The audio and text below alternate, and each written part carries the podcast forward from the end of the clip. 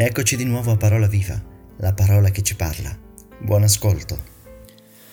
Gesù oggi cura un paralitico che aveva aspettato 38 anni che qualcuno lo aiutasse a raggiungere l'acqua della piscina per poter essere curato. 38 anni. Davanti a questa assenza totale di solidarietà, cosa fa Gesù?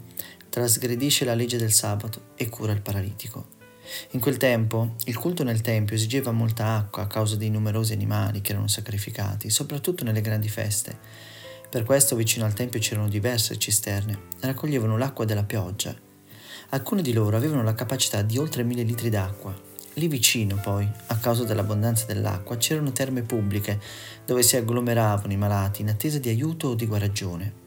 Oltre a questo, l'archeologia informa che nello stesso recinto del Tempio c'era un luogo dove gli scribi insegnavano la legge agli studenti. Che strano. Da un lato l'insegnamento della legge di Dio, dall'altro l'abbandono dei poveri. Non sempre chi si dice cercatore di Dio o amante della sua parola poi si comporta come colui che sta cercando, anzi diventa cieco, infastidito dalle grida e dai malati di chi gli sta intorno.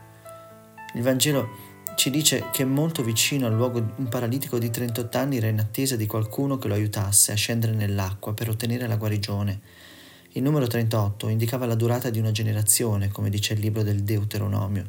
È tutta una generazione che non giunge a sperimentare la solidarietà né la misericordia.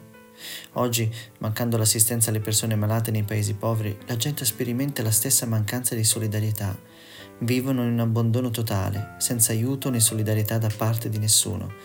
A noi Gesù chiede di interessarci, di chinarci e di dire come Lui, vuoi guarire? La gioia del Signore sia la nostra forza. A domani.